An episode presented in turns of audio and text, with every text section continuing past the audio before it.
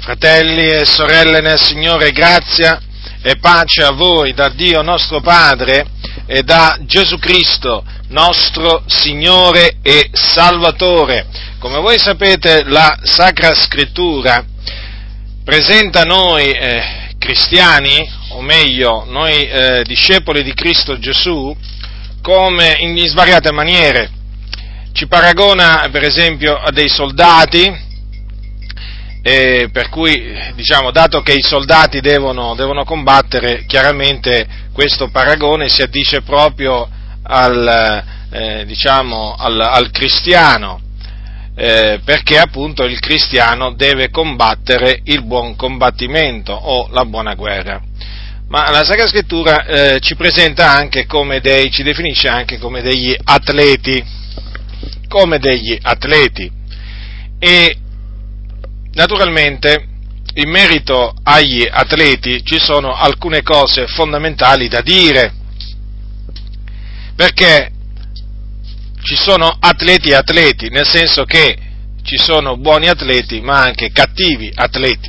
Ora, noi siamo paragonati a degli atleti perché, per esempio, l'Apostolo Paolo diceva alla fine della sua vita, diciamo in prossimità della sua morte, diceva: ho finito la corsa, e quindi lui reputava di avere compiuto una corsa. D'altronde lo scrittore agli Ebrei aveva anche detto queste parole, esortandoci a correre con perseveranza l'arringo che ci sta dinanzi.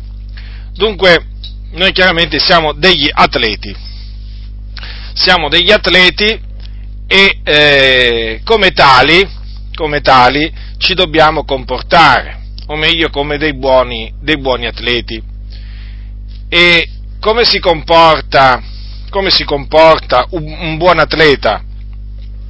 Un buon atleta si comporta innanzitutto osservando la temperanza, praticamente essendo temperato in ogni cosa.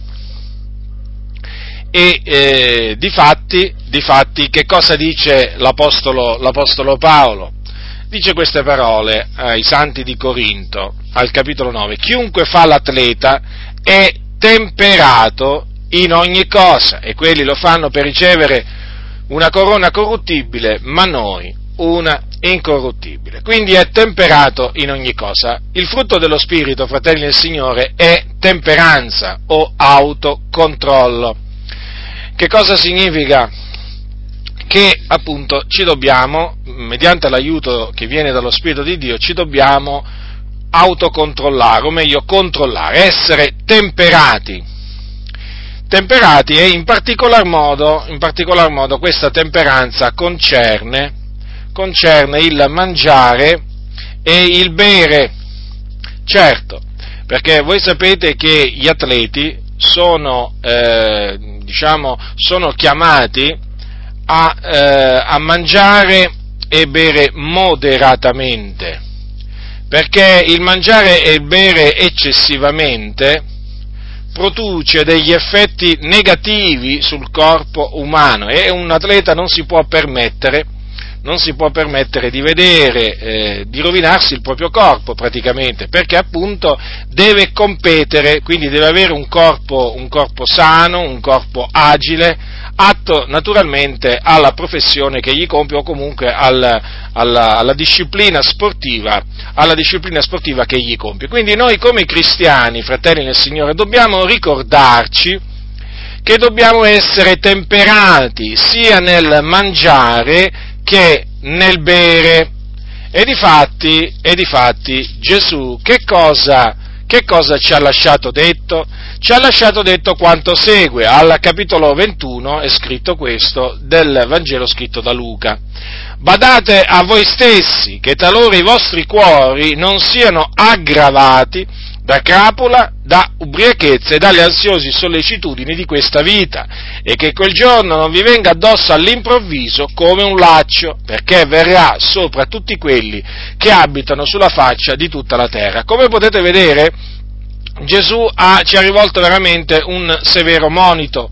Quindi in che cosa consiste questo monito? Dobbiamo stare attenti a evitare appunto gozzoviglie, perché appunto per crapula si intende la gozzoviglia, e dobbiamo evitare anche le ubriachezze, fratelli nel Signore, perché sono ambedue opera della carne e finiscono con l'aggravare il cuore e praticamente rendono il credente praticamente insensibile alla voce del Signore, e non solo, lo fanno diventare impreparato al ritorno del Signore. Ecco perché Gesù ha messo severamente in guardia dalle gozzoviglie e dalle ubriachezze, che appunto sono opere della carne, sono menzionate dall'Apostolo Paolo nella Epistola ai Galati. Tra le opere della carne ci sono pure le gozzoviglie e le ubriachezze, e vi ricordo che queste opere della carne, cioè le gozzoviglie e le ubriachezze, sono messe assieme alla fornicazione, alla impurità, alla dissolutezza, all'idolatria, alla stregoneria, all'inimicizia, alla discordia, alla gelosia, alle ire, alle contese, alle divisioni, alle sette, le invidie. Questo per ricordarvi appunto che quanto sono gravi agli occhi del Signore appunto questi peccati, e tanto gravi che la Scrittura dice che circa, appunto come dice l'Apostolo Paolo, che quelli che fanno tali cose non erediteranno il regno di Dio. Infatti voi sapete che gli ubriachi non erediteranno il regno di Dio, non lo erediteranno, certo. Quindi è chiaro che questo monito vale tuttora per noi. Come diceva sempre l'Apostolo Paolo ai Santi di Roma, a tale proposito, diceva: camminiamo onestamente come di giorno, non in gozzoviglie ed ebbrezze. Ecco, quindi fratelli, vedete come appunto, come un buon atleta si studia appunto di non gozzovigliare, si studia di non ubriacarsi, così anche un cristiano, un discepolo di Cristo, si deve studiare nella sua vita di fuggire sia le gozzoviglie che le ebbrezze. Ne avrebbe sicuramente del danno il credente se si abbandonasse alle gozzoviglie e alle ebbrezze, danno naturalmente sia fisico che spirituale, perché appunto chi si abbandona alle gozzoviglie e alle ebbrezze, lo sappiamo molto bene, rovina il proprio corpo, perché appunto semina secondo la carne, e chi semina secondo la carne, dalla carne poi miete distruzione. E difatti voi sapete che ci sono tante persone che, essendosi abbandonate alle gozzoviglie e alle ebbrezze, sono morti prematuramente, o comunque sono morti di malattie prodotte o comunque che sono state una conseguenza diretta delle gozzoviglie e delle ebbrezze a cui si erano abbandonati. Voi sapete per esempio il danno che fa per esempio il vino bevuto, diciamo, in maniera eccessiva, quindi in maniera smodata. E questo naturalmente è solo uno degli esempi. Ogni anno ci sono tante persone, per esempio, che muoiono proprio per questa ragione. Perché? Perché sono degli ubriachi. Perché sono degli ubriachi, e le ubriachezze gli hanno proprio rovinato il corpo, che poi li ha portati proprio alla tomba. Appunto vi stavo dicendo, non solo dal punto di vista fisico, coloro che si abbandonano alle gozzoviglie, alle ebbrezze, poi ne mietono le amare conseguenze, ma poi dal punto di vista spirituale, perché appunto coloro che si abbandonano a queste cose non erediteranno il regno di Dio, non lo erediteranno, così è scritto e così appunto va detto, non lo erediteranno assieme agli omosessuali, agli adulteri, ai fornicatori.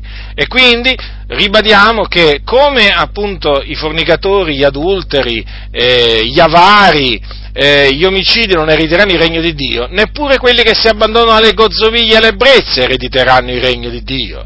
Come diceva Paolo, nessuno si illuda. Nessuno di noi si deve illudere pensando appunto che abbandonandosi alle opere della carne comunque sia egli sarà salvato.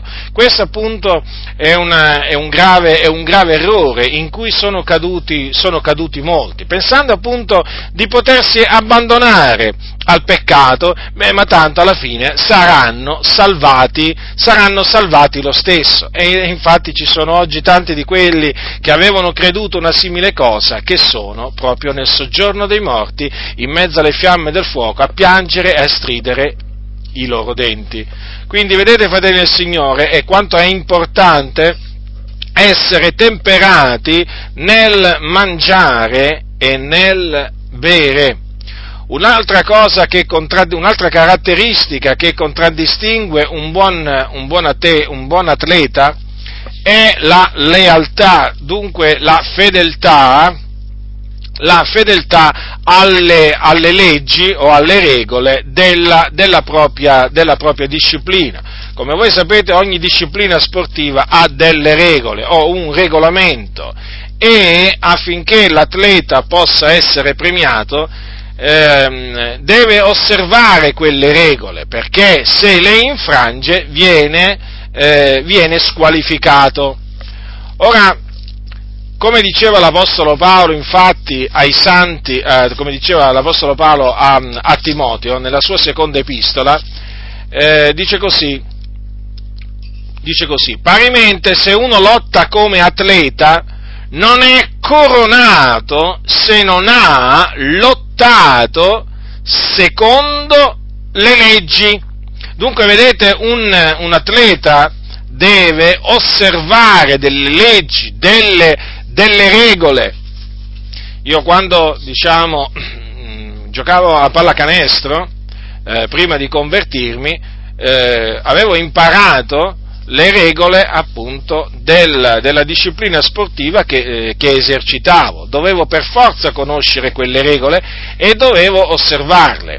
Nel momento in cui non le osservavo, per esempio durante la partita, ecco che mi veniva fischiato appunto, come si suol dire, un fallo. Ecco. E questo avviene naturalmente in qualsiasi disciplina sportiva. Ci sono delle cose che non si devono fare. Pena la squalifica o comunque pena un'ammonizione, insomma. Poi chiaramente dipende dall'infrazione quanto è grave e così via. Comunque quello che deve caratterizzare un atleta è appunto la lealtà, la fedeltà appunto alle regole. E vedete, anche nel campo spirituale, o meglio anche nel campo di Dio, deve avvenire la stessa cosa. Noi, appunto, come atleti e quindi come discepoli di Cristo, dobbiamo osservare anche noi delle leggi che naturalmente ha stabilito Dio, perché noi siamo in un regno, nel regno di Dio, e in questo regno c'è una legge, ci sono dei comandamenti, ci sono degli ordini che vanno eseguiti, a cui bisogna obbedire, e questi ordini li ha stabiliti Dio. Noi non possiamo fare finta di nulla, non possiamo comportarci come se non ci fosse un regolamento, come se non ci fossero delle leggi nel campo di Dio, perché nel campo di Dio o nel regno di Dio ci sono delle leggi, e dunque queste leggi innanzitutto devono essere conosciute e poi devono essere osservate, perché non è concepibile che uno conosca le leggi e poi non le osserva. Uno si deve studiare di conoscerle, le leggi stabilite da Dio, per osservarle. Vedete che cosa dice l'Apostolo Paolo? Se uno lotta come atleta, non è coronato se non ha lottato secondo le leggi. Quindi noi dobbiamo lottare secondo le leggi che ha stabilito Dio. E dunque cosa significa questo? Che Dobbiamo stare molto attenti, fratelli nel Signore, a non considerare lecito ogni mezzo, cioè dobbiamo stare molto attenti a non fare nostra la massima diabolica che il fine giustifica i mezzi. Questa è una massima diabolica che naturalmente fecero propria i Gesuiti, un ordine appunto sorto nel XVI secolo all'interno della Chiesa Cattolica Romana, che per raggiungere i propri obiettivi, e tra gli obiettivi principali c'era quello di convertire praticamente i protestanti, di convertirli al cattolicesimo, o comunque c'era l'obiettivo di frenare la riforma protestante. Loro praticamente, i gesuiti, si erano proposti questi obiettivi e si erano proposti di raggiungerli con ogni mezzo, ricorrendo alla frode, all'omicidio, allo spergiuro, a qualsiasi mezzo era lecito pur di raggiungere i loro obiettivi. Vedete, questa massima purtroppo si è insinuata anche in mezzo alla Chiesa di Dio, e anche in mezzo alla Chiesa di Dio c'è una sorta di, come potrei definirlo, c'è una sorta di gente, che possiamo veramente tranquillamente paragonare ai gesuiti nella Chiesa Cattolica Romana. Questi sono i gesuiti evangelici, chiamiamoli così. Sono quelli praticamente che si propongono un obiettivo, magari un buon obiettivo, e sono pronti a ricorrere a qualsiasi mezzo illecito pur di raggiungere quell'obiettivo. E quindi che cosa fanno questi cosiddetti gesuiti evangelici? Praticamente ricorrono al male, o si appoggiano al male, affinché ne venga del bene. Praticamente si mettono a fare il male per ricavarne del bene. Certo, perché per loro il fine giustifica i mezzi. Allora quello che importa è il fine. Il mezzo può essere lecito, può essere illecito, non gli interessa niente, perché appunto costoro sono persone corrotte, riprovate quanto alla fede. E dunque, per farvi alcuni esempi pratici, per farvi capire questi cosiddetti gesuiti evangelici che cosa sono disposti a fare, vi farò degli esempi.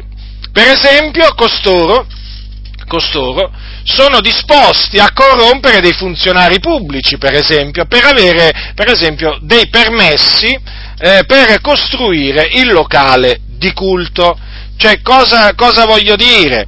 Che sono disposti, nel caso, diciamo, la loro pratica venisse rifiutata, o comunque sia, nel caso ci fossero degli impedimenti, sono disposti a dare sottobanco del denaro appunto all'ufficio preposto al rilascio di quella licenza o di quel permesso, pur di poter costruire il loro amato, desiderato, bramato locale di culto.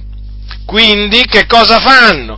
Prendono una parte delle offerte, praticamente delle offerte che voi sapete, no? Prima di raccogliere le offerte generalmente viene fatta una preghiera al Signore, no? In cui si chiede al Signore di benedire coloro che daranno l'offerta, poi anche di benedire l'offerta stessa e così via. Ecco, questi cosiddetti gesuiti evangelici, naturalmente mi riferisco a questi pastori corrotti, pronti veramente a ricorrere ad ogni mezzo, che cosa fanno? Prendono una parte di quel denaro, e sottobanco lo fanno pervenire al funzionario pubblico, appunto, che ha la potestà di rilasciare loro il permesso per fare questo o quest'altra cosa.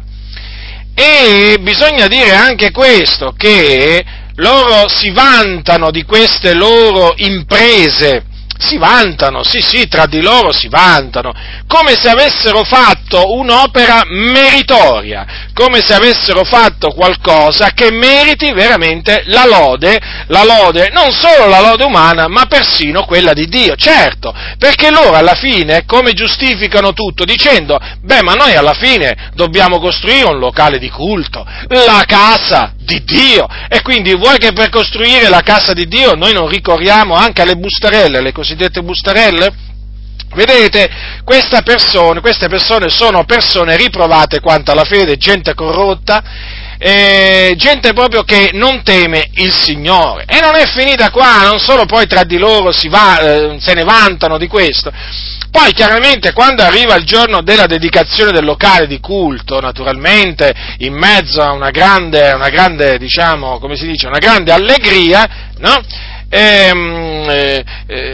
Cosa succede? Che appunto il cosiddetto gesuita evangelico dal pulpito fa sapere che Dio ha provveduto, che Dio ha appianato la strada, che Dio gli ha dato la vittoria in quel giorno, sì, la vittoria sugli impedimenti, la vittoria sugli ostacoli, li sentite pregare veramente, no? Con una tale enfasi, con un tale zelo.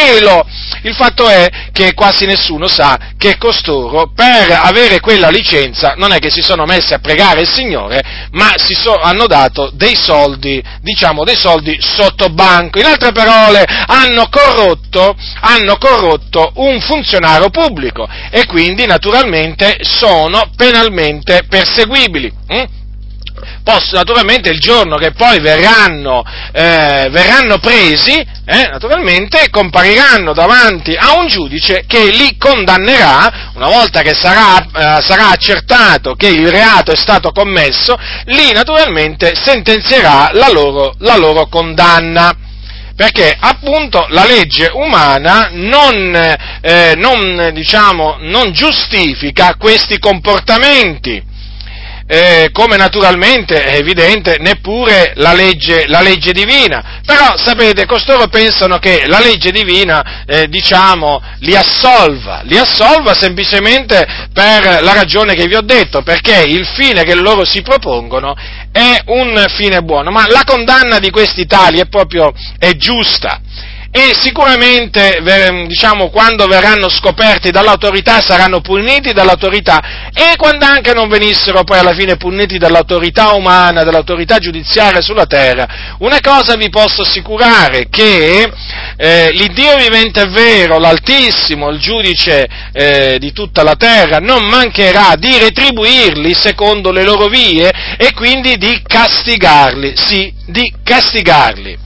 Severamente, come essi meritano, perché questi veramente si vantano di quello di cui si dovrebbero vergognare. E quando appunto qualcuno li rimprovera, quando qualcuno li esorta, loro praticamente rivoltano tutte le cose, a tal punto che l'operatore di scandali, chi è che diventa? Diventa colui che li riprende e non colui che ha corrotto, o non coloro che hanno corrotto i funzionari pubblici per farsi rilasciare quel determinato permesso. Perché, vi ripeto, questa è gente abietta, è gente veramente che va paragonata ai scorpioni e ai serpenti, gente da cui veramente bisogna stare lontano, fratelli nel Signore, proprio, e se vi accorgete appunto che il pastore della vostra comunità è un serpente, è uno scorpione, o in altre parole uno di questi cosiddetti gesuiti evangelici, fate questo, andatevene via da quella comunità, andatevene via, state perdendo il vostro tempo, cercatevi una comunità veramente dove viene predicata la sana dottrina e dove viene praticata, dove c'è il timore di Dio, dove appunto i santi vogliono camminare in novità di vita. Dunque vedete, questo per esempio vi ho fatto un esempio, no? Per farvi capire come si comportano costoro, perché vedete, mentre il Signore ci chiama ad essere leali, onesti, buoni, giusti, fedeli, veraci, per questi cosiddetti gesuiti evangelici non esiste niente di tutto ciò, fratelli nel Signore, no? Perché appunto ragionano proprio come i gesuiti cattolici, talvolta veramente mi sembrano dei cattolici travestiti da evangelici, questi pastori corrotti, perché in effetti ragionano e agiscono esattamente come veramente i gesuiti. Ecco che costoro, mentre la parola di Dio ci dice come ci dobbiamo comportare, e quindi quali sono le leggi da osservare, questi qua proprio vivono, si comportano, parlano come se queste leggi non esistessero, anzi, se ne sono fatte loro delle leggi, no? Si sono fatte delle leggi, che appunto sono delle leggi che incitano all'iniquità, sì, proprio che incitano alla trasgressione della parola di Dio. E chi non si adegua alle loro leggi è considerato un estremista, un fanatico, uno spiritualone. E sì, perché loro vogliono far credere che chi si santifica è quello che è dalla parte del torto, praticamente chi osserva i comandamenti del Signore è dalla parte, del torto, mentre chi non li osserva è alla ragione, comprendete? Voi direte, stai esagerando. Non sto esagerando, fratelli nel Signore, non sto esagerando. Poi quando escono appunto le notizie sui giornali, ci sono dei fratelli che si ricordano di quello che ho detto, di quello che ho scritto, no? Credo che veramente talvolta il Signore fa uscire queste cose, questi gravi scandali, per fare vedere che esistono questi uomini corrotti in mezzo alla Chiesa, con tanto appunto di diploma della scuola biblica, con tanto di approvazione da parte dell'organizzazione, no? Che veramente sono dati al male. Poi, una volta che naturalmente compaiono sui giornali o vanno davanti a un giudice, vengono condannati e gettati in prigione, allora poi taluni, ecco, che si ricordano di talune cose che erano state dette loro o che loro avevano lette, naturalmente cose che non leggeranno mai dai loro pastori e nemmeno sentiranno mai dai loro pastori. Ma questa è la realtà, fratelli del Signore. Vi descrivo la triste realtà in mezzo alla quale noi viviamo e con la quale ci dobbiamo, raffrontare, perché le cose stanno così, non è che stanno in un'altra maniera. Addirittura ho saputo che ci sono dei pastori che incitano proprio gli architetti a trasgredire la legge del Signore. Sì. Nelle questioni dei locali di culto, perché loro non vogliono che le cose siano fatte in regola e quindi cercano in tutte le maniere di incitare l'architetto proprio a fare le cose non secondo le leggi, ma appunto le leggi dello Stato, ma a farle secondo le loro leggi. Voi considerate, fratelli nel Signore, a che punto sono arrivati taluni. Ci troviamo talvolta veramente davanti a persone che si dicono cristiane, ma vi posso assicurare che si comportano peggio dei pagani. Ora, un altro mezzo a cui naturalmente costoro sono pronti a ricorrere, per esempio, è la ruberia, rubare praticamente per raggiungere dei fini. Quindi per loro va anche bene rubare per poi dare questo denaro, per esempio, per l'opera del Signore. Sì, non c'è niente di male per costoro, perché tanto loro dicono alla fin fine poi il denaro verrà usato a scopo di bene. Quindi non è che si preoccupano, se vengono a sapere che chi gli sta dando del denaro è un ladro o ha rubato quel denaro o quel denaro è frutto di iniquità, loro chiaramente non interessa niente questo, non gli interessa niente. Guardate, è come, vedete, nella legge di Mosè, voi sapete che c'era il divieto di portare nel tempio la mercede di una meretrice.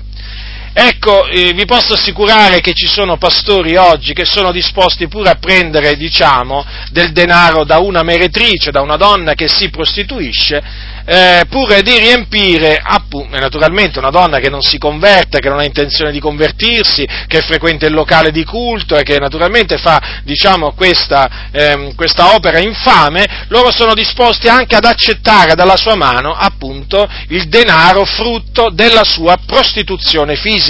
Perché non gli interessa niente, comprendete? Non gli interessa niente se il denaro, appunto, che questa donna mette nella cassa delle offerte è un denaro macchiato dall'iniquità, dalla corruzione, dall'impurità. Non gli interessa niente, perché per loro vale il fine, giustifica i mezzi. Quindi, vedete, costoro sono pronti anche, diciamo, a rubare o anche a fare rubare, pure di portare avanti quello che loro chiamano l'opera di Dio, come se l'opera di Dio, per andare avanti, avesse bisogno, appunto, di gente come loro e quindi dei loro mezzi illeciti.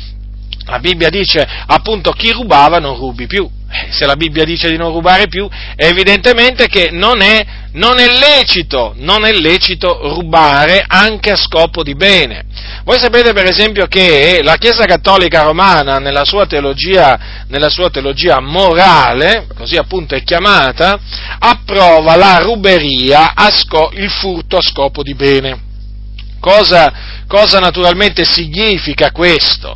Significa che la Chiesa Cattolica Romana insegna che si può, in caso di necessità di qualcuno, togliere al ricco per dare al povero, e non si tratta di un peccato. Sì, avete capito bene, questo è quello che insegnano i teologi della Chiesa Cattolica Romana. Quindi, il furto a scopo di bene è lecito, ma guardate che, vi ripeto, questo lo insegnano anche tanti cosiddetti pastori evangelici, perché chiaramente non hanno timore di Dio, prendono la parola di Dio e se la gettano dietro le spalle, come se niente fosse. Tanto, voglio dire, per loro il fine giustifica i mezzi. Un altro mezzo a cui loro ricorrono, diciamo, molto facilmente, questi cosiddetti gesuiti evangelici, è la menzogna. La menzogna. Per loro mentire è come bere un bicchiere d'acqua fresca, o come respirare, vorrei dire. Veramente alcuni pensano che noi esageriamo quando diciamo che ci sono tanti cosiddetti evangelici che amano e praticano la menzogna. No, non è così, fratelli, veramente ce ne sono tanti. È proprio così, fratelli. Non esageriamo, non c'è amore per la verità, e meno che meno c'è il desiderio di praticare la verità, perché tutto è lecito oramai, anche mentire. E poi, se c'è, diciamo, un caso in cui proprio vale la pena mentire, per costoro è quando si deve, appunto, screditare colui che li riprende e li confuta. Allora lì veramente sorpassano ogni limite, si inventano ogni sorta di bugia, di menzogna, e quindi naturalmente ricorrono alla calunnia, perché la calunnia o la diffamazione non è altro che un'accusa inventata, una menzogna che viene lanciata contro il proprio avversario, in questo caso colui che li confuta, colui che li riprende giustamente, per screditarlo, per distruggerlo, per rovinargli naturalmente la reputazione. E questo perché? Perché questa gente è gente sleale, è gente a cui non interessa dire la verità, non interessa nulla, fratelli, perché voi sapete, fratelli del Signore, anche nei confronti dei nemici bisogna essere leali, non solo nei confronti degli amici, anche nei confronti dei nemici bisogna dire la verità, non bisogna mai attribuire al nemico un qualcosa che lui non ha detto o non ha fatto, perché questa è slealtà, questo non significa correre secondo le leggi. Io vi ricordo che Gesù Cristo, il Figlio di Dio, non attribuì mai ai scribi e farisei qualcosa che loro in realtà non facevano o non dicevano. Tutto quello, per esempio, che Gesù disse sugli scribi e farisei corrispondeva a verità. Gesù non si inventò nulla su di loro, eppure erano gli scribi e farisei, uomini che lo odiavano, uomini che lo perseguitavano. Eppure, vedete, Gesù fu leale perché Gesù osservava i comandamenti di Dio, e i comandamenti di Dio impongono la lealtà, E certo, Gesù non poteva mentire sui suoi nemici, perché altrimenti sarebbe stato accusato di dire delle menzogne. Invece nessuno poteva convincere Gesù o dimostrare che Gesù aveva detto delle menzogne, perché quello che lui diceva sugli scribi e farisei, ed erano anche pesanti accuse, era tutto vero, tutto vero. Invece cosa facevano gli scribi e farisei? Come rispondevano? Con la calunnia, con l'offesa. Ecco come rispondevano, perché? Perché si sentivano ripresi dalla luce, o meglio, da colui che ha detto io sono la luce del mondo. Si sentivano ripresi, loro camminavano nelle tenebre e allora ecco che ricorrevano alla calunnia per screditare il maestro, per rovinare la sua reputazione. E voi sapete quello che loro, dissero sul conto di Gesù: è un mangione, un beone, un amico dei pubblicani, dei peccatori. Dissero che era un peccatore, uno che non osservava il sabato. Dissero di Gesù che aveva, addirittura dissero di Gesù che aveva Belzebù. Rendetevi conto a che cosa veramente arrivarono gli scribi e farisei. E poi naturalmente dissero che Gesù seduceva la moltitudine, il che anche questo non era vero. Ma perché? Perché loro erano sleali, erano pieni di iniquità, di frode, e allora naturalmente non potevano agire con giustizia nei confronti di Gesù, non potevano essere leali nei confronti di Gesù, perché loro erano tenebre. Ancora oggi è così, le tenebre sono sleali verso la luce, sono sleali, ma la luce è leale verso le tenebre, nel senso che si studia di dire solamente quello che può dire che corrisponde alla verità, sì, eppure la luce questo lo fa per smascherare le tenebre. Eppure, vedete, i figlioli di luce agiscono con lealtà anche nei confronti di coloro che veramente sono della notte, sono delle tenebre. Certo, perché i figlioli della luce sono chiamati così proprio perché non solo sono figli della luce, ma anche camminano nella luce, sì, e quindi si studiano di osservare i comandamenti del Signore, si studiano di piacere al Signore con tutta la loro condotta, e quindi si studiano di non dire menzogne, si studiano di non calunniare, si studiano di non diffamare. Ecco, quello appunto che non si studiano di fare i cosiddetti gesuiti evangelici. Questi proprio mentono veramente a più non posso, si inventano proprio, come si suol dire, di sana pianta delle cose, che poi naturalmente si rivelano appunto per quello che sono, cioè delle menzogne, ma eppure lo fanno. E poi naturalmente al culto, voi la domenica dietro, quando loro si mettono dietro al pulpito, ecco che allora loro fanno professione di amare la verità, di conoscere la verità, di praticare la verità, quando sono proprio dei bugiardi, delle persone proprio che prendono piacere nelle bugie. Tant'è vero che proprio le fabbricano, sono dei fabbricanti di bugie. Sì, perché ci sono oggi delle fabbriche e anche dei fabbricanti di bugie in ambito evangelico, naturalmente, fratelli nel Signore. È chiaro, si impone questa necessità di ricorrere alla menzogna quando si viene messi con le spalle al muro, come si suol dire, perché essendo che sono stati smascherati per quello che sono, cioè per degli imbroglioni, per degli arroganti, per dei bugiardi, allora chiaramente è loro che fanno, non ci stanno, non accettano la riprensione. Non è che loro si umiliano nel cospetto di Dio e riconoscono veramente che il Signore ha fatto arrivare loro una riprensione, una correzione per volgerli veramente alla via santa, assolutamente. Loro non ci pensano minimamente a convertirsi, anzi riprendono la loro corsa come il cavallo, perché loro non vogliono sottostare alle leggi del Signore, e quindi in questo naturalmente, in questa loro stolta corsa che fanno, ecco che usano la menzogna. Eppure la Bibbia dice non mentite gli uni agli altri, ma a loro cosa gli interessa? Tanto poi alla fine Dio non castiga, perché per loro Dio non castiga. No, Dio non castiga, lo faceva semmai quando loro dicono nell'Antico Testamento, là era la legge di Mosè. No, ma il Signore adesso con la venuta di Gesù non castiga più nessuno del suo popolo. La Bibbia non dice questo, fratelli nel Signore. Io vi ricordo che la Bibbia dice che Anania e Saffira furono messi a morte per una menzogna. Sì, ve lo voglio ricordare, questo ai cosiddetti gesuiti evangelici, veramente che scorazzano in mezzo alle comunità. Io vi ricordo che Anania e Saffira furono messi a morte per avere mentito allo Spirito Santo.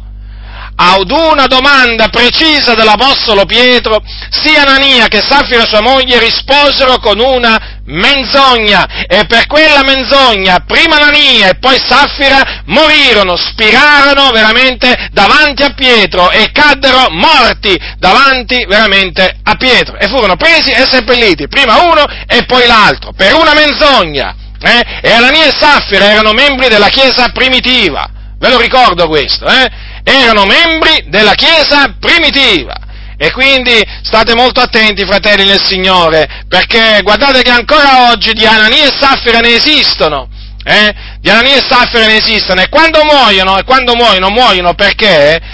Perché hanno mentito, e solamente quelli che sanno queste cose possono dirlo, Altro che, poi vengono incensati quando muoiono, come se fossero state delle brave persone, quando tutti sapevano, quasi tutti sapevano, che erano veramente persone che dedite proprio alla bugia, alla menzogna, alla calunnia e altri, naturalmente, altri peccati. Però, chissà, quando muoiono costoro poi vengono incensati, e gli viene fatto veramente una lode sperticata, vengono presentati veramente come delle persone sante, delle persone veramente che quando erano sulla terra erano buone, brave, giuste, leali, fedeli, ma quando erano veramente nel mondo li chiamano farabutti. Sì, perché oggi in mezzo alle chiese ce ne sono di questi, Certo, lo so, questo è un parlare duro, ma le cose stanno così, fratelli nel Signore, le cose stanno così, e questi qua, mentre sono in vita, guai a chi li tocca, guai a chi li riprende, sono degli uomini di Dio, sono dei servi del Signore, sono degli unti del Signore, eppure sono dati al male, eppure ingannano, eppure mentiscono, eppure rubano, e fanno tante altre cose sconvenienti, si ubriacano, quanti ce ne sono, Eppure, sono dei cari servi del Signore, non vi dico quindi quando muoiono che cosa succede, li equiparano proprio all'Apostolo Paolo, a chi ad Aquila e Priscilla, e poi naturalmente c'è tutto un linguaggio che oramai è stato usato nei confronti di quelli precedenti, pensate un po' voi se il linguaggio poi non verrà usato anche nei confronti di questo, è nella casa del Padre, adesso è con Gesù, nella gloria, ma quale gloria? I bugiardi? Gli ubriaconi nella gloria? Gli idolatri? I fornicatori? Gli adulteri? I calunniatori nella gloria? I ladri nella gloria? Non mi risulta, a me risulta che tutti costoro non erediteranno il regno di Dio, questo dice la Bibbia e questo io credo. Vedete, l'uso della menzogna, fratelli nel Signore, si manifesta anche, in altre maniere, sempre naturalmente a scopo di bene, badate bene, come voi sapete, ieri, oggi è lunedì, sì, ieri era domenica, ieri ho postato un articolo di un evento veramente increscioso, sconveniente proprio, avvenuto in America. Reale, naturalmente, è apparso su una stazione televisiva americana molto conosciuta, e questo evento praticamente è consistito una cosa veramente che qualcuno direbbe ha dell'incredibile, eppure è qualche cosa che è successo. È successo appunto in una chiesa delle Assemblee di Dio degli USA. Naturalmente premetto, non sono tutte così le chiese delle Assemblee di Dio negli Stati Uniti, però sta di fatto che è avvenuto in una chiesa anche piuttosto grande dell'Assemblea di Dio degli Stati Uniti. E che cosa è avvenuto praticamente? È avvenuto che il pastore si è inventato, il pastore di questa comunità, di cui viene fatto anche il nome, badate il bene, viene fatto anche il nome, si chiama John Lanza, quindi dovrebbe essere di origine italiana, vedete? Di origine italiana. Allora, cosa si è inventato questo pastore? Che cosa ha fatto questo pastore? Praticamente ha organizzato un falso rapimento, giusto per farvi capire che cosa significa che il fine giustifica i mezzi per molti. Allora, ha organizzato un falso rapimento dei giovani della comunità. Per quale ragione? Per insegnargli che cosa significa essere perseguitati a motivo di Cristo, oggi. Allora, la comunità è la Glad Tidings Assemblies of God Church di Middletown in Pennsylvania. Facciamo i nomi, naturalmente, perché appunto sono nomi pubblici questi. E cosa è avvenuto? Che mentre i giovani di questa comunità erano, durante una riunione giovanile, sono stati sorpresi, nel mese di marzo questo è avvenuto, da alcuni della stessa comunità che gli hanno fatto un agguato, no? Gli hanno diciamo, teso un agguato, e in effetti questi parevano proprio dei veri rapitori, ma erano membri della Chiesa. Che cosa hanno fatto costoro? Che erano adulti, tra cui peraltro c'è un poliziotto fuori servizio. Sono arrivati con delle armi vere, e praticamente gli hanno messo a questi ragazzi, che appunto la loro, diciamo, l'età era dai 13 ai 18 anni, gli hanno messo dei sacchetti in testa, sopra la testa, no? E li hanno portati via, li hanno costretti ad entrare in un pulmino della comunità, e poi l'hanno portato questo gruppo di ragazzi nella casa di un assistente pastore. E qui che cosa gli hanno fatto vedere? Gli hanno presentato praticamente davanti al gruppo questo assistente pastore, e gliel'hanno presentato con una faccia che apparentemente sembrava sanguinante, no? Tutta ammaccata, contusa. E praticamente una di queste ragazze, terrorizzata, nell'intervista, noi abbiamo messo il video, nell'intervista, ancora era terrorizzata nell'intervista, dallo spavento che aveva presa, perché non erano stati assolutamente avvertiti di questa, diciamo, cosa che poi sarebbe avvenuto, assolutamente, e non si sono fermati nel vederli, diciamo, questi adulti qua, membri della Chiesa, lì dell'Assemblea di Dio in America, non è che, diciamo, nel vederli traumatizzati, nel vederli terrorizzati a questi ragazzi, hanno avuto, diciamo, un momento, voglio dire, di lucidità, e gli hanno detto, ma guardate che alla fine è una finzione, no, gli hanno fatto credere praticamente che era tutto vero, e questi ragazzi tutti terrorizzati. E praticamente il pastore, sono andato a intervistare il pastore, e il pastore come se ne è uscito, diciamo, dicendo che praticamente non avevano detto la verità ai ragazzi, no? Per rendere l'evento molto più reale, perché lui dice, d'altronde dice, quelli che vengono minacciati nel mondo a motivo di Cristo non è che prima vengono avvertiti. Quindi tutto questo evento, secondo le parole di questo pastore stolto, tutto questo evento serviva, secondo il pastore, a far vedere ai giovani, no, che come, diciamo, quello che patiscono praticamente i veri perseguitati a motivo di Cristo. Ora, ma voi vi rendete conto, fratelli nel Signore, della gravità di un tale comportamento? Fingere un rapimento di ragazzi della comunità con delle armi vere, ma in quella maniera, fingere, quindi una menzogna, sono ricorsi alla finzione per illustrare un principio, praticamente per illustrare che cosa significa essere perseguitati a motivo di Cristo. Ma io voglio dire, per illustrare, per ammaestrare i santi e spiegargli, diciamo, che cosa avviene quando, diciamo, uno viene perseguitato a motivo di Cristo, c'è bisogno di fare queste cose qua, ma c'è bisogno veramente di ricorrere alla finzione, al terrore, Ma come si fa? Qualcuno dirà, ma veramente è avvenuto, e naturalmente immaginate voi lo scandalo, adesso che la cosa è pubblica, immaginate voi lo scandalo in America, immaginate voi quelli veramente di quella cittadina appena sentiranno parlare della Glad Tidings Assembly of God, cosa diranno? Io devo mandare i miei ragazzi là ad ascoltare chi? Un pastore che terrorizza i miei figli, poi, che è pronto a terrorizzare i miei figli a scopo di bene? Ma giammai, vedete, in questa maniera veramente si è di scandalo, in questa maniera si è di intoppo, perché? Perché si fa il male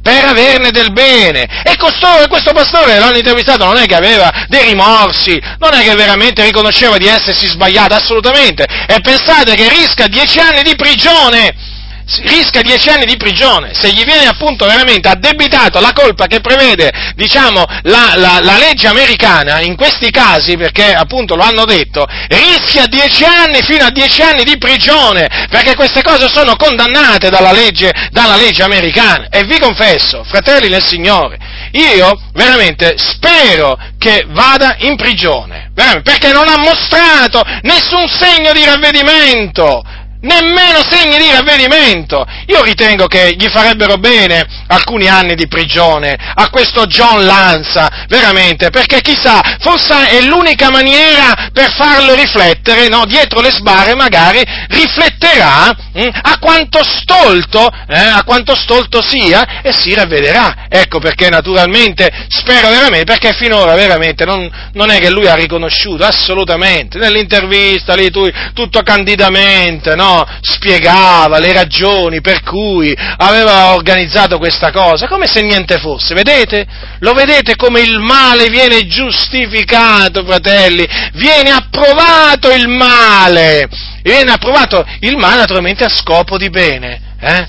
E quindi è giusto che costoro naturalmente poi patiscano. Certo, patiscano, ma non è che patiscono a motivo di giustizia, a motivo delle loro inique opere. È giusto naturalmente che l'autorità faccia il suo corso, eh? E li punisca come meritano, ma affinché non rimanga impunito questo, diciamo, comportamento abominevole e folle, non rimanga impunito e i suoi colleghi siano avvertiti affinché non facciano la stessa cosa.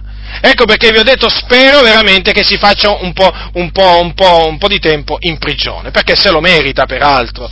Ma a sentire veramente quella bambina veramente di 14 anni veramente intervistata era ancora terrorizzata. Ma cosa gli hanno fatto a questi ragazzetti? Ma cosa gli hanno fatto? Ma questa è gente spietata.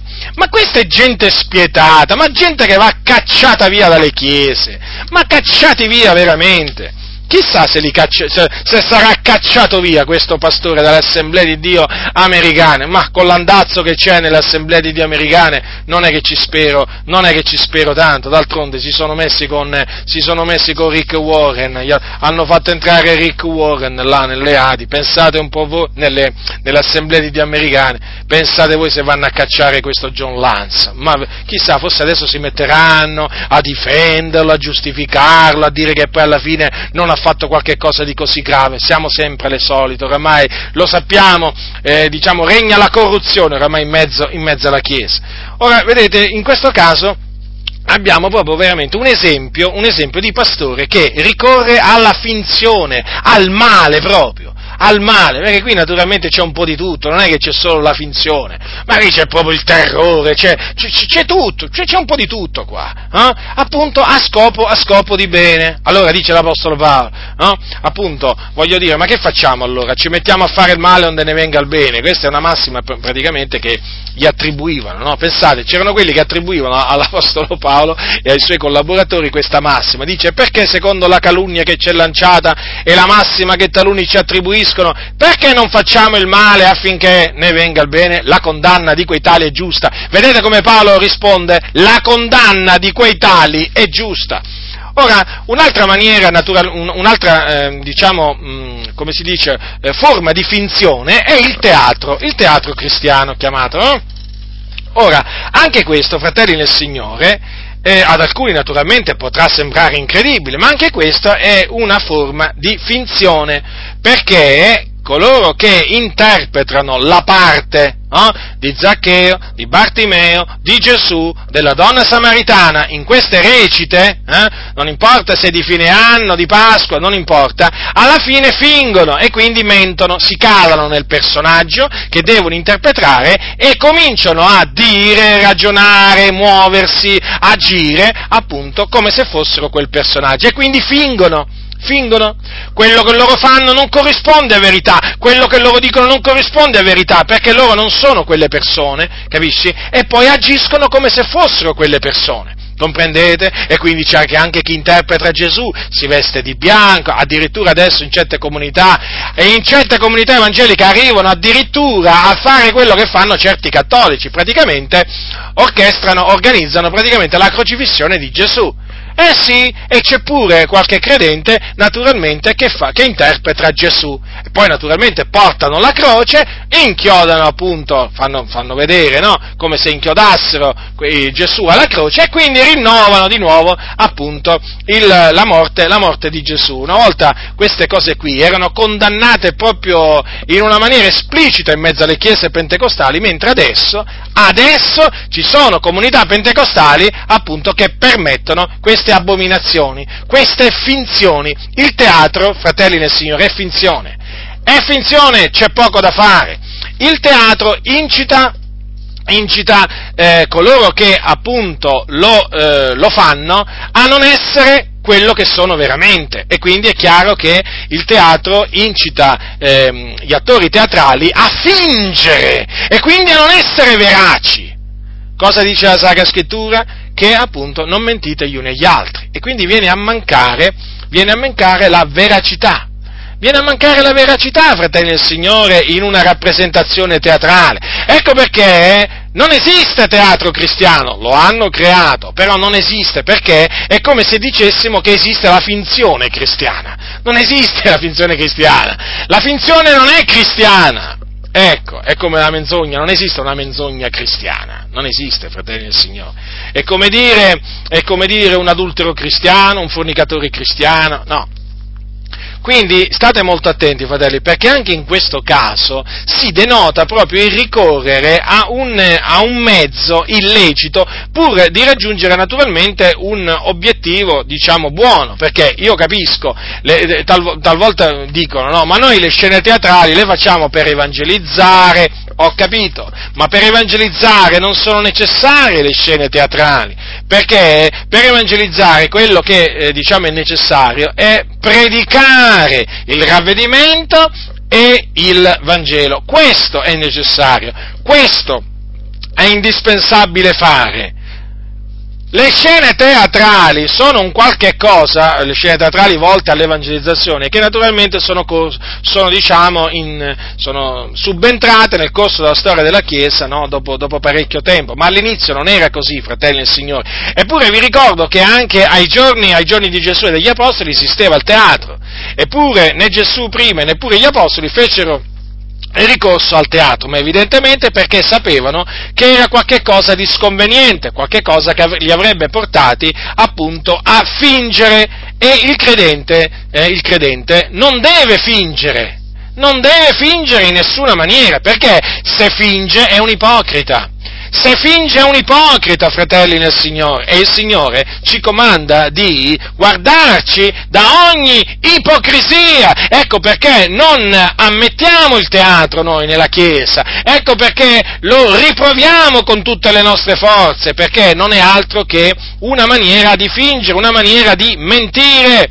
E quindi, dato che noi ci dobbiamo studiare di essere veraci, e quindi di osservare i comandamenti del Signore, non possiamo fare ricorso appunto a questa forma di finzione che è il cosiddetto teatro cristiano. Ma badate bene che qui adesso naturalmente si fa ricorso pure al rock cristiano, no? Perché adesso si sono inventati pure la musica rock cristiana, la musica rap cristiana, e così via. Addirittura ci sono, sempre per evangelizzare naturalmente, loro non diranno mai che queste cose qui le fanno per far divertire, no? Per intrattenere, no? Sempre per evangelizzare. Poi andate a vedere di che evangelizzazione si tratta, e che evangelizzazione è quella? Ma leggete il libro degli Atti degli Apostoli, leggete il libro degli Atti degli Apostoli, leggete Matteo, Marco, Luca e Giovanni, leggete come Gesù evangelizzava, leggete come gli Apostoli evangelizzavano, e vi accorgerete appunto che non ha niente a che fare quello che fanno costoro, organizzando concerti cosiddetti cristiani, organizzando scene teatrali cosiddette cristiane. Non hanno niente a che fare queste cose con l'evangelizzazione, ma queste cose vengono usate solo come pretesto per divertirsi e fare divertire, perché non hanno niente di evangelizzazione. Sì, menzionano Gesù, qualche cosa, ma ma alla fine non si tratta di evangelizzazione, l'evangelizzazione è un'altra cosa. Vi stavo dicendo appunto, adesso appunto fanno ricorso pure alla musica moderna cristiana, no? Rock, rap e così via, addirittura ci sono comunità pentecostali che hanno creato le discoteche. Le discoteche, certo, e mica sono discoteche dove si va a drogare, loro dicono, e mica sono discoteche dove si ubriaca, no! Sono delle cristoteche, comprendete? Ecco, adesso si sono inventati pure la cristoteca, e certo, quindi praticamente è un luogo sano. È un luogo sano dove mandare i propri figli. Guardate un po' i video che ci sono, che abbiamo anche fatto conoscere. Un luogo sano quello, ma quello c'ha tutte le caratteristiche di una vera e propria discoteca. Là si va per ballare, per divertirsi. È evidente questo, no? Poi i giovani li metti in quell'ambiente, e che cosa ne può scaturire poi? Che cosa ne può scaturire da queste veramente discoteche cristiane? Perché oramai chiaramente qui adesso il termine cristiano lo hanno affibbiato a tutto, alla discoteca, alla musica rock, a tutto. Oramai esiste, guardate, c'è ormai quasi tutto che è cristiano, Hanno cristianizzato tutto, certo, molto facile cristianizzare le cose, praticamente ci si mette vicino il termine cristiano o cristiana e loro naturalmente pensano di essere al sicuro, ma sappiano costoro che non saranno mai al sicuro, perché in qualche maniera il Signore gli farà arrivare sempre la sua riprovazione e la sua riprensione, come gliela sta facendo arrivare tramite noi. Fratelli del Signore, la musica rock, la musica rap, ma non c'è niente a che fare con la musica, diciamo, che deve essere usata per lodare il Signore, per cantare lodi al Signore. Ve l'ho dimostrato, non è una musica che appunto si addice veramente alla Chiesa, non si possono abbinare melodie pagane, melodie veramente che incitano alla ribellione, melodie profane a parole sante. Il profano non va mai unito a ciò che è santo, è quello invece che molti hanno fatto. Perché? Perché? Loro dicono per evangelizzare, ma perché per loro il fine giustifica i mezzi, ma fratelli nel Signore, ma lo sapete che ci sono comunità pentecostali nelle quali fanno pure le sfilate di moda adesso? Le sfilate di moda,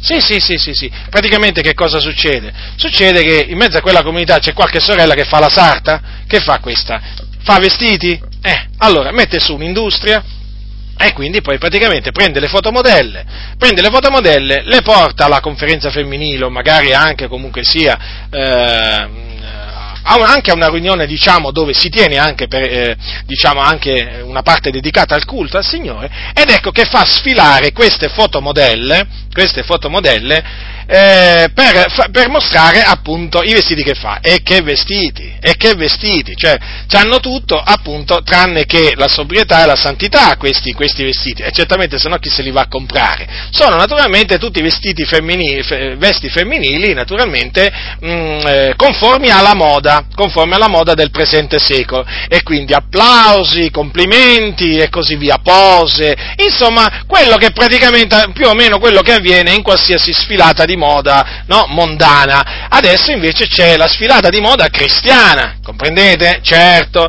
perché loro dicono qua partecipano le donne cristiane, e qui poi c'è la moda cristiana. Attenzione, perché adesso c'è pure la moda cristiana, comprendete? Hanno messo il cristiano un po' dappertutto, e allora vedete fratelli, per attirare anima al locale di culto e fargli sentire la parola Gesù o per parlargli di Gesù, ormai diciamo ricorrono ad ogni sorta di concupiscenza mondana, ma addirittura ci sono comunità pentecostali che organizzano dentro il locale di culto degli incontri di sport violenti, praticamente di un certo campionato. Poi cosa succede? Succede che là si riempie tutto il locale di culto.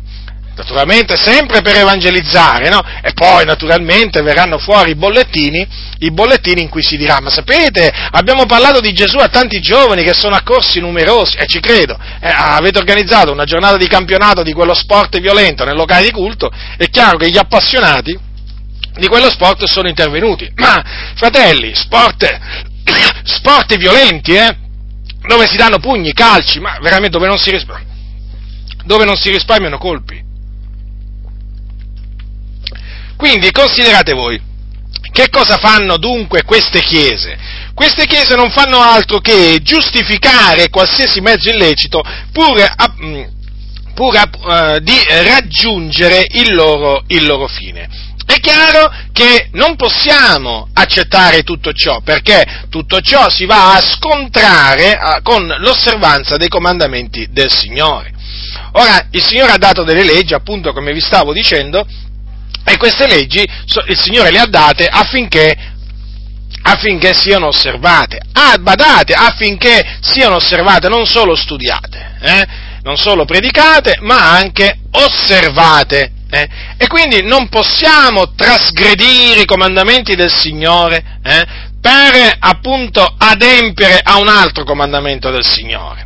Cioè, per evangelizzare, in altre parole, non possiamo ricorrere, diciamo, alla menzogna, alle concupiscenze mondane, alle concupiscenze carnali. È evidente, perché?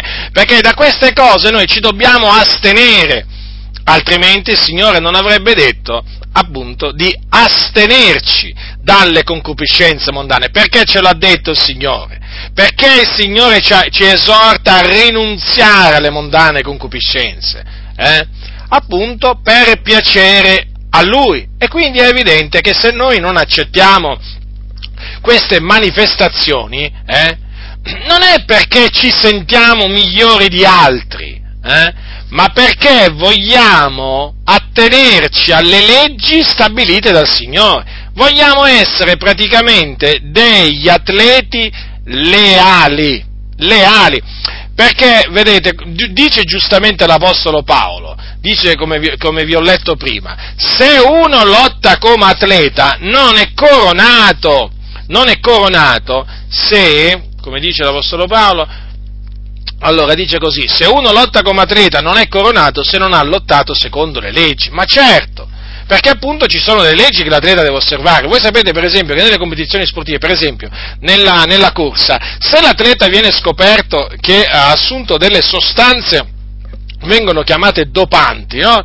Che praticamente è chiaro che aumentano la resistenza dell'atleta, la velocità e così via, se viene scoperto che ha assunto delle sostanze dopanti viene squalificato, e quante volte è successo che è stato scoperto dopo che aveva fatto una grande prestazione e quel titolo gli è stato tolto, il premio che aveva vinto, ma perché appunto l'atleta non può essere coronato, no, violando le leggi, dove sarebbe mai la lealtà sportiva? Allora, in mezzo alla Chiesa, fratelli nel Signore, ci sono delle leggi che tutti noi dobbiamo osservare e naturalmente, certo, ci sono quelli che hanno deciso di osservarle e di essere leali, ci sono quelli che hanno deciso di violarle e di essere sleali, peggio per loro, è chiaro questo, tanto alla fine ne avranno del male quelli che sono sleali.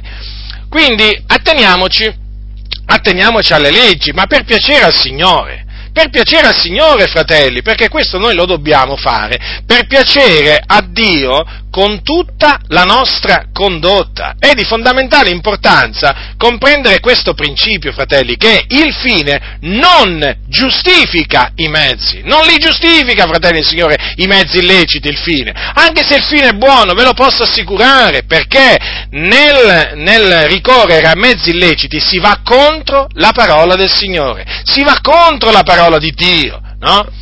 Chi ricorre alla ruberia, alla menzogna, alla finzione, alle mondane concupiscenze, non fa altro che violare queste leggi. Alcuni dicono, vabbè, ma hai visto quante persone sono venute nel locale di culto? Ebbene, ma allora se ragioniamo in questa maniera, veramente il locale di culto lo possiamo trasformare, non lo so io, in qualsiasi cosa. Basta che poi, chiaramente, gli si parla di Gesù agli intervenuti, possiamo fare entrare nel locale di culto qualsiasi cosa, altro che, diciamo, incontri di box o incontri di sfilate di moda o chissà che cos'altro. Potremmo veramente, naturalmente vi lascio immaginare che cosa si può ricorrere a questo punto ragionando in questa maniera. Tanto dicono, alla fine quello che ci siamo proposti è di parlare di Gesù. Guardate, ve l'ho raccontato un'altra volta, o forse più di una volta. Io voglio ricordarvi che esiste una setta che è chiamata Bambini di Dio o Famiglia dell'Amore, o comunemente chiamata la Famiglia. Ora, questa setta, per chi non lo sapesse, è sorta, in seno al movimento Jesus People in America, quando ci fu appunto un grande risveglio, e tante persone si convertirono. Allora, in mezzo all'ambiente pentecostale, si chiamano i bambini di Dio, o comunque si chiamavano i bambini di Dio, però questo nome gli è rimasto. E il fondatore di questa setta, che si definiva profeta, pastore, insomma, un certo Moses David, o David Berg, e che è morto, diversi anni fa, praticamente che cosa inventò? Un metodo per evangelizzare tutto particolare, chiamata praticamente... è una pesca, no? È una pesca amorosa, chiamiamola così, no? Si chiama flirty fishing, comunque in inglese. Comunque, in che cosa consiste questa pesca? Nel mandare dei pesciolini in giro, no? E chi sono questi pesciolini? Sono le ragazze del gruppo, della setta, che possono essere sposate o anche non sposate. E allora, qual era il diktat di questo falso profeta, di questo empio? Era questo: praticamente lui diceva che l'amore di Dio costringe chi evangelizza a donare tutto se stesso, no? E quindi chi evangelizza deve essere pronto a dare anche il suo corpo. Quindi, nel caso di una donna, la donna, una discepola di Cristo, deve essere disposta a dare il suo corpo per guadagnare il suo prossimo a Cristo.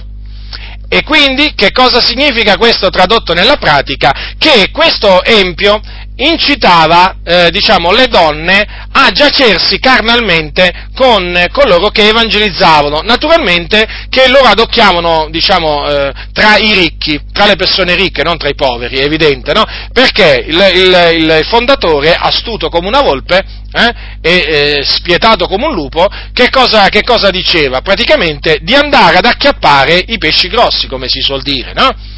Praticamente usava la donna come esca per andare a prendere i pesci grossi, quelli pieni di soldi, e farli entrare nella setta e poi farsi, sostenere con i soldi. E guardate che in questa maniera, ma ne hanno veramente convertiti parecchio, di persone ricche e facoltose alla loro setta, ma usando quale metodo? La fornicazione.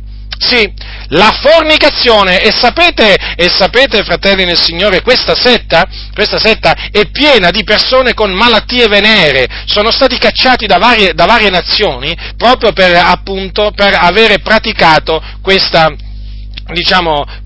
cosa, ma non solo, questo empio poi all'interno della setta praticamente predicava la fornicazione, l'adulterio e l'omosessualità femminile, non quella maschile, e non solo, anche l'incesto, perché lui diceva che l'amore tra i discepoli di Cristo si deve manifestare anche corporalmente in questa maniera.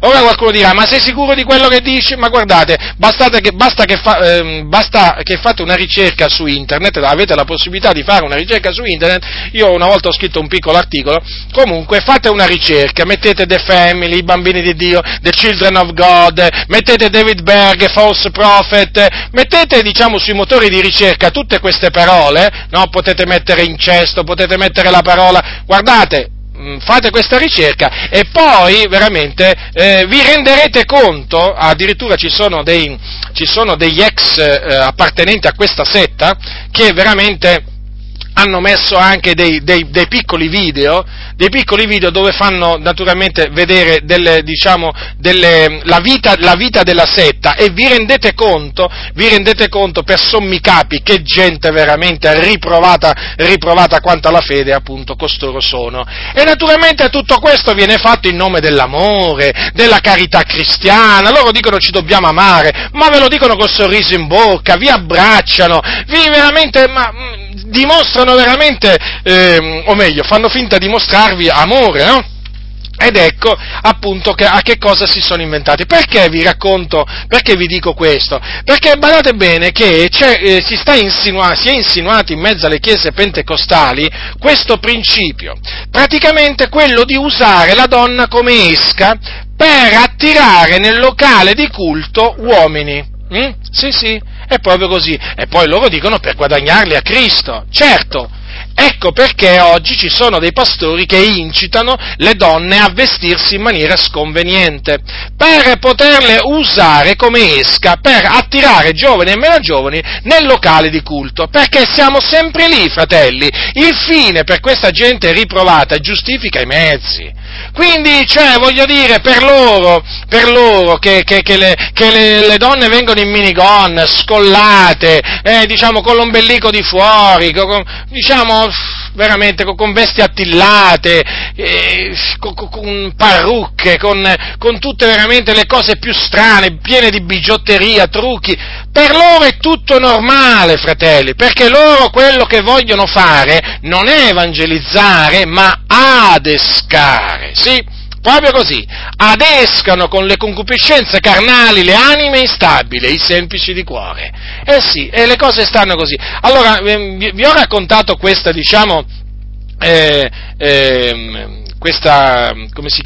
questa storia del reale dei bambini di Dio, della famiglia, per farvi capire a che cosa, arrivano taluni. A che cosa arrivano taluni pur di raggiungere il loro obiettivo? Certo, voi direte, quello è un caso estremo. Sì, ho capito, sarà pure un caso estremo, però badate bene che i germi ci sono anche in molte comunità, perché oramai tutto è lecito, fratelli, tutto è lecito. Oramai, ma domandatevi, ma quando un pastore approva che le proprie pecore si vanno a mettere in mutande al mare, uomini e donne che siano, no? Con il pretesto di evangelizzare, ma voi spiegatemi una cosa, ma voi non pensate che quella sia una maniera, no? Per adescare qualcuno, non per evangelizzare, ma per adescare. Se tu mandi una donna in mutande a evangelizzare, ma sai che l'ascolteranno, te lo posso assicurare? Ma te lo posso assicurare, anche con una Bibbia in mano, io ti posso assicurare che veramente riuscirà a attirare diverse persone in spiaggia al mare, ma vuoi che non vanno ad ascoltarla? Ma certo che vanno ad ascoltarla, no?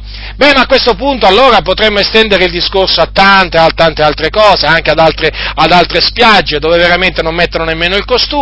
E allora perché non estendiamo il ragionamento anche a queste spiagge? Perché non mandare anche là dei credenti a evangelizzare senza niente proprio? Ma tanto, voglio dire, si va a parlare di Gesù, no? Il fine giustifica i mezzi. Così non sia, fratelli nel Signore. Io vi dico queste cose perché oramai la corruzione è dilagante nelle chiese, e si è fatto proprio, strada il principio che praticamente un buon atleta è quello che è sleale, un buon atleta è quello che non osserva le leggi del Signore. L'atleta che osserva le leggi del Signore è un bigotto, è un esagerato, è un fanatico, è un talebano. Beh, io vi posso dire una cosa, io preferisco veramente prendermi tutti questi epiteti, pur di veramente di continuare ad essere un atleta leale, fedele alle leggi del Signore. Non mi interessa proprio niente di quello che diranno costoro, peggio per loro, mieteranno quello che stanno seminando, raccoglieranno i frutti amari della loro ribellione. Ma quanto a noi, fratelli del Signore, studiamoci di osservare le leggi come dei buoni atleti. Quindi non solo dobbiamo essere temperati in ogni cosa, ma dobbiamo anche essere fedeli alle leggi stabilite dal Signore. Ne va di mezzo la testimonianza, fratelli, la testimonianza che noi diamo al mondo. Ricordatevi, noi siamo luce nel Signore, ci dobbiamo comportare come figli di luce per non dare scandalo nel mondo, e quindi per non essere d'intoppo a quelli che sono nelle tenebre. Ma se noi non saremo temperati nel mangiare, nel bere, se noi veramente violeremo i comandamenti del Signore, facendo di testa nostra, abbandonandoci veramente alla menzogna, alle ruberie, alle concupiscenze carnali e così via, ma come possiamo pretendere di avere una buona testimonianza? Come possiamo pretendere veramente di di illuminare questo mondo con la nostra vita, ma come possiamo pretenderlo, fratelli del Signore? Noi, fratelli, veramente potremo essere di utilità a questo mondo, come luce e come sale, se veramente ci atterremo alle leggi del Signore. Non c'è un'altra maniera, fratelli. Coloro che vi vogliono far credere che anche disubbidendo alle leggi di Dio, pur dire naturalmente raggiungere le anime per l'Evangelo e così via, si può fare tutto, anche trasgredire le leggi del Signore. Guardate che vi stanno grandemente ingannando, e voi vi state grandemente illudendo, perché non è così. Vedete, io quando mi sono convertito, naturalmente da neonato in Cristo, anch'io avevo cominciato a pensare che pur di raggiungere le anime, o pur di guadagnare le anime a Cristo, fossero leciti veramente, dei mezzi che oggi non reputo più, leciti. Ma perché? Perché ero un neonato, ero immaturo, non comprendevo, non conoscevo. Certo, avevo zelo, ma non avevo conoscenza. Lo zelo senza conoscenza non è una cosa buona. Tu puoi avere zelo, ma se non hai conoscenza non è una cosa buona. Ecco perché ti dico: investiga le Scritture, studia di conoscere la volontà del Signore, perché così facendo poi abbandonerai ciò che veramente dispiace al Signore, e allora comincerai a capire quanto sia importante attenersi scrupolosamente alle leggi del Signore. Vedete, chi veramente crede nel Signore, nella sua sovranità, per quanto riguarda l'evangelizzazione, guardate, capirà, scoprirà che veramente è una cosa meravigliosa non ricorrere alla finzione, non ricorrere alle concupiscenze carnali. Perché? Perché solamente in questa maniera che tu potrai vedere l'operare del Signore genuino, perché solamente quando ti limiterai a predicare con gran pienezza di convinzione il ravvedimento e l'Evangelo, allora lì veramente, solo in questo caso, potrai vedere coloro che veramente il Signore ha ordinato a vita eterna a convertirsi, e potrai vedere delle vere conversioni, capito? Perché è così, potrai vedere delle vere conversioni, potrai capire veramente chi si converte veramente. E invece in questi casi, in questi concerti cosiddetti cristiani, in queste scene teatrali, si vedono tante presunte conversioni, che poi non sono conversioni, talvolta sono adesioni, ma non sono delle vere conversioni. Ecco perché oggi ci sono pochi convertiti, ci sono tanti membri di chiesa, però praticamente ci sono pochi convertiti, e quindi limitarsi per quanto riguarda l'evangelizzazione a fare quello che il Signore ha comandato di fare, che peraltro fece sia Gesù che fecero sia Gesù che anche gli apostoli: predicare il ravvedimento e l'Evangelo, non rappresentarlo. Non dobbiamo rappresentare il ravvedimento e l'Evangelo, lo dobbiamo predicare con potenza, con lo Spirito Santo, con grande pienezza di convinzione, e quindi con ogni franchezza. Al bando dunque tutti questi mezzi illeciti che hanno veramente introdotto nella Chiesa taluni.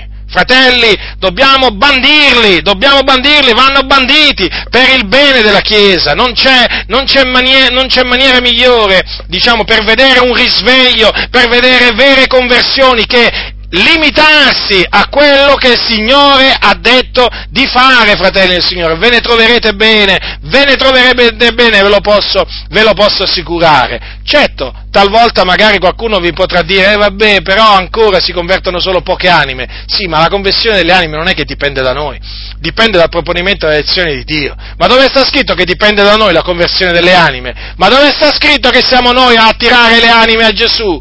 Le anime a Gesù le attira il Padre, e attirerà quelli che Lui ha preordinato a vita eterna. E dunque noi ci dobbiamo limitare a quello che il Signore ci ha comandato di fare. Poi la conversione, naturalmente, delle anime spetta a Lui, naturalmente, la salvezza delle anime spetta a Lui, ma noi dobbiamo usare i mezzi leciti, e quindi fuggire i mezzi illeciti.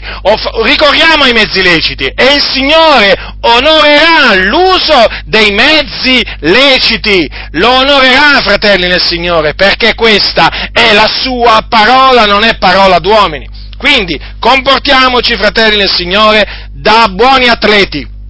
Continuiamo a correre l'arringo che, c'è posto davanti, con perseveranza, e naturalmente corriamolo essendo temperati in ogni cosa e fedeli alle leggi del Signore. Ecco, per poter arrivare in quel giorno, come ci arrivò l'Apostolo Paolo, e dire: ho finito la corsa, perché noi l'abbiamo iniziata la corsa, per grazia di Dio, ma attenzione che questa corsa la dobbiamo finire, fratelli, ancora non l'abbiamo finita, stiamo correndo, quindi studiamoci di portare a termine questa corsa, e studiamoci di portarla a termine appunto seguendo i dettami del Signore, non guardando a coloro che questi dettami li hanno abbandonati, ma semmai guardando a coloro che questi dettami li seguono, che queste leggi le rispettano, che sono leali nei confronti delle leggi del Signore. Ecco, a questi dobbiamo guardare, e quindi chi meglio appunto degli apostoli, Paolo naturalmente, Pietro e gli altri naturalmente. Guardiamo appunto innanzitutto a Gesù, duce e perfetto esempio di fede, ma poi guardiamo anche agli apostoli, imitatori di Cristo. Guardiamo agli apostoli, fratelli del Signore, non ai falsi apostoli che abbondano oggi in mezzo alle comunità. Non guardate ai falsi apostoli, guardate ai veri apostoli. Volete avere un esempio di buoni apostoli, di veri apostoli?